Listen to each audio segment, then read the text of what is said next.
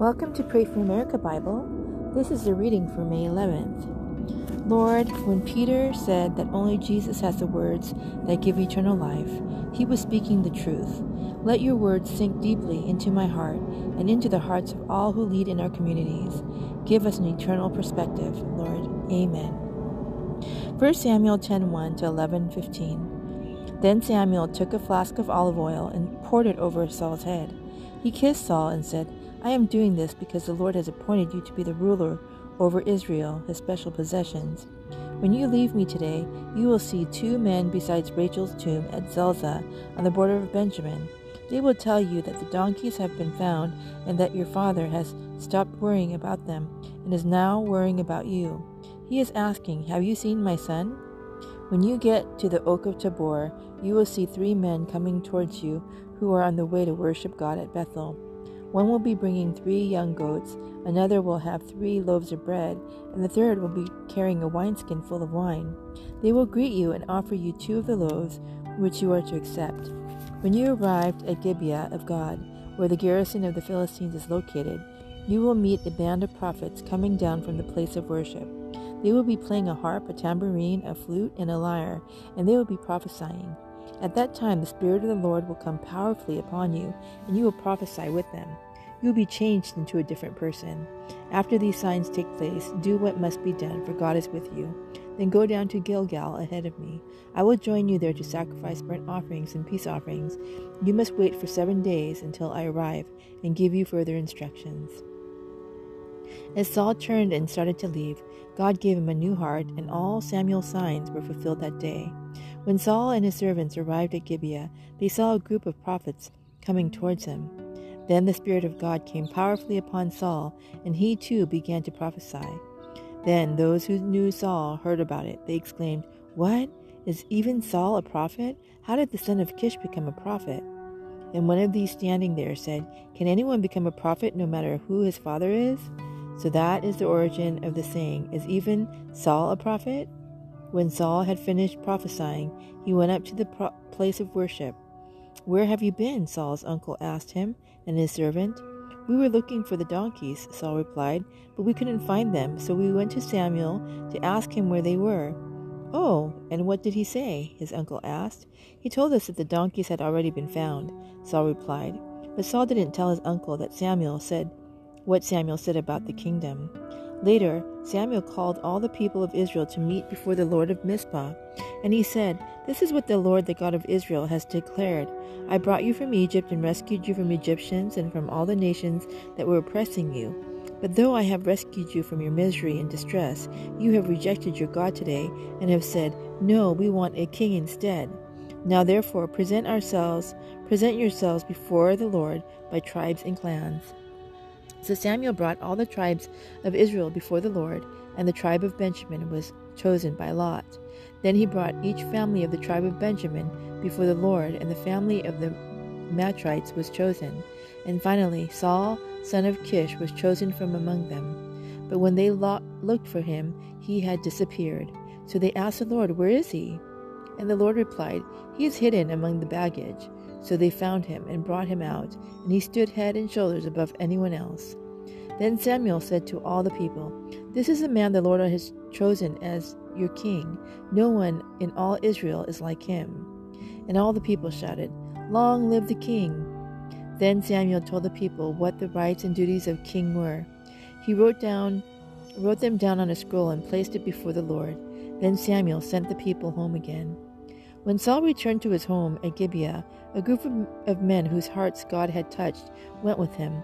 But there were some scoundrels who complained, How can this man save us? And they scorned him and refused to bring him gifts. But Saul ignored them.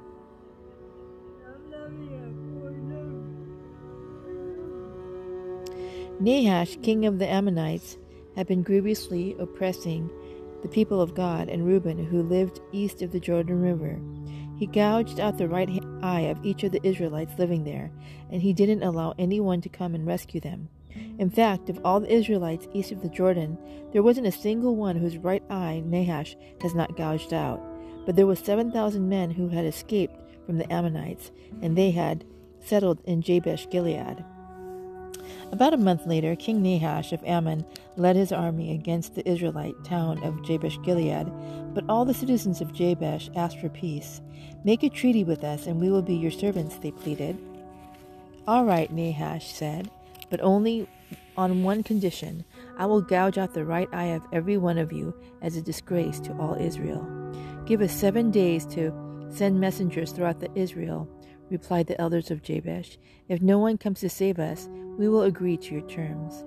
When the messengers came to Gibeah of Saul and told the people about their plight, everyone broke into tears.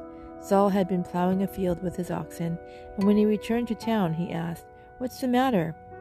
Why is everyone crying? So they told him about the message from Jabesh. Then the Spirit of God came powerfully upon Saul, and he became very angry. He took two oxen and cut them into pieces, and sent the, messen- sent the, men- sent the messengers to carry them throughout Israel with the message. This is what will happen to the oxen of anyone who refuses to follow Saul and Samuel into battle. And the Lord made the people afraid of Saul's anger, and all of them came out together as one. When Saul mobilized them at Bezek, he found that there was 300,000 men from Israel and 30,000 men from Judah. So Saul sent the messengers back to Jabesh Gilead to say, We will rescue you by noontime tomorrow. There was great joy throughout the town when that message arrived. The men of Jabesh then told their enemies, Tomorrow we will come out to you, and you can do to us whatever you wish. But before dawn the next morning, Saul arrived, having divided his army into three detachments. He launched a surprise attack against the Ammonites and slaughtered them the whole morning. The remnant of their army was so badly scattered that no two of them were left together. Then the people exclaimed to Samuel, Now where are those men who said, Why should Saul rule over us? Bring them here, and we will kill them. But Saul replied, No one will be executed today, for today the Lord has rescued Israel. Then Samuel said to the people, Come, let us all go to Gilgal to renew the kingdom. So they all went to Gilgal, and in a solemn ceremony before the Lord, they made Saul king. Then they offered peace offer- offerings to the Lord, and Saul and all the Israelites were filled with joy.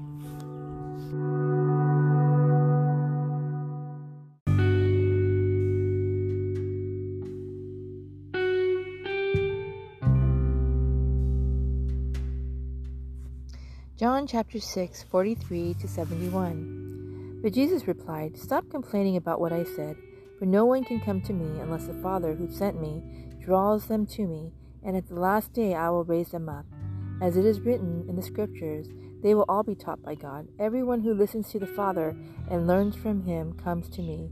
Not that anyone has ever seen the Father, only I, who was sent from who was sent from God, have seen him.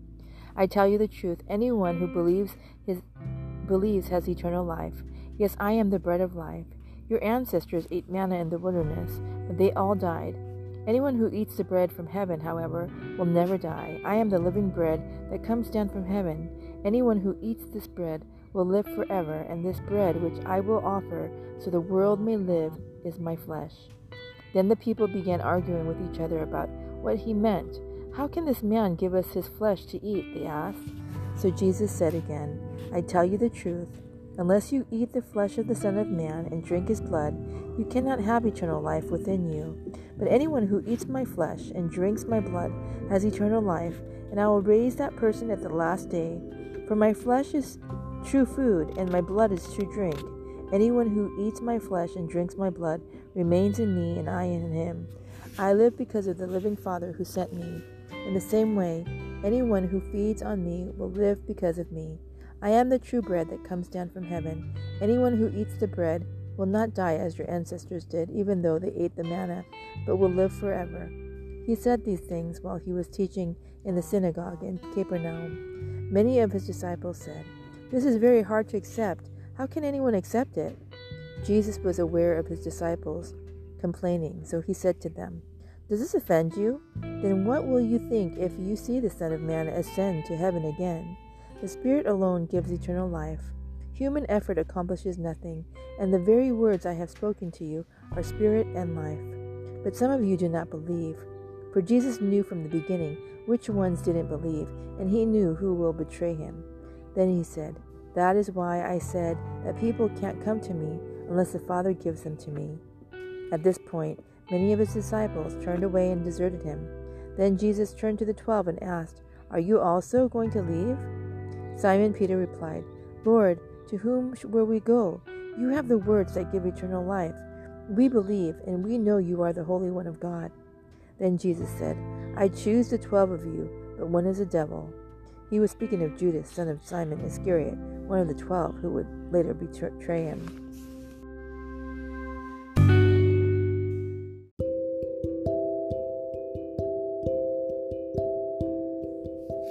Psalm chapter 107, 1 to 43.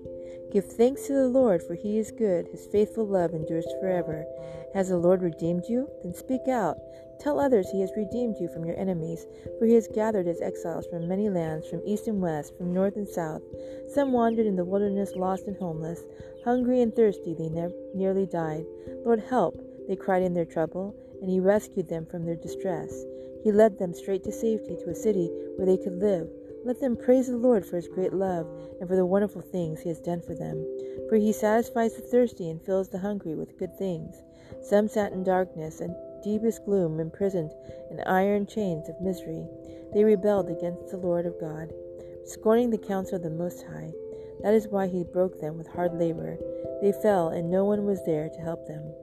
Lord, help, they cried in their trouble, and he saved them from their distress.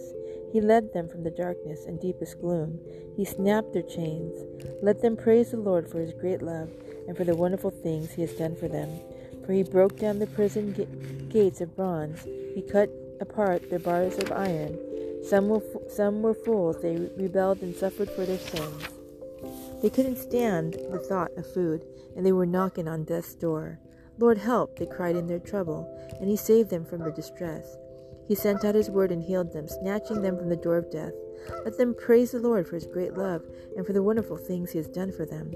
Let them offer sacrifices of thanksgiving and sing joyfully about his glorious acts. Some went off to sea in ships, plying the trade routes of the world. They too observed the Lord's power in action, but impressive works on the deepest seas. He spoke, and the winds rose, stirring up the waves. Their ships were tossed to the heavens and plunged against the depths. The sailors cringed in terror. They reeled and staggered like drunkards and were at their wits' end. Lord, help! They tried in their trouble, and he saved them from their distress. He calmed the storm to a whisper and stilled the waves. What a blessing was that stillness as he brought them safely into harbor. Let them praise the Lord for his great love and for the wonderful things he has done for them. Let them exalt him publicly before the congregation and before the leaders of the nations. He changes rivers into des- deserts and springs of water into dry, thirsty land. He turns the fruitful land into salty wastelands because of the wickedness of those who live there. But he also turns deserts into pools of waters, the dry land into springs of water. He brings the hungry to settle there and to build their cities. They sow their fields, plant their vineyards, and harvest their bumper crops. How he blesses them. They raise large families there, and their herds of livestock increase. When they decrease in number and become impoverished through oppression, trouble, and sorrow, the Lord pours contempt on their princes, causing them to wander in trackless wastelands. But he rescues the poor from trouble and increases their families like flocks of sheep. The godly will see these things and be glad, while the wicked are stuck silent, struck silent.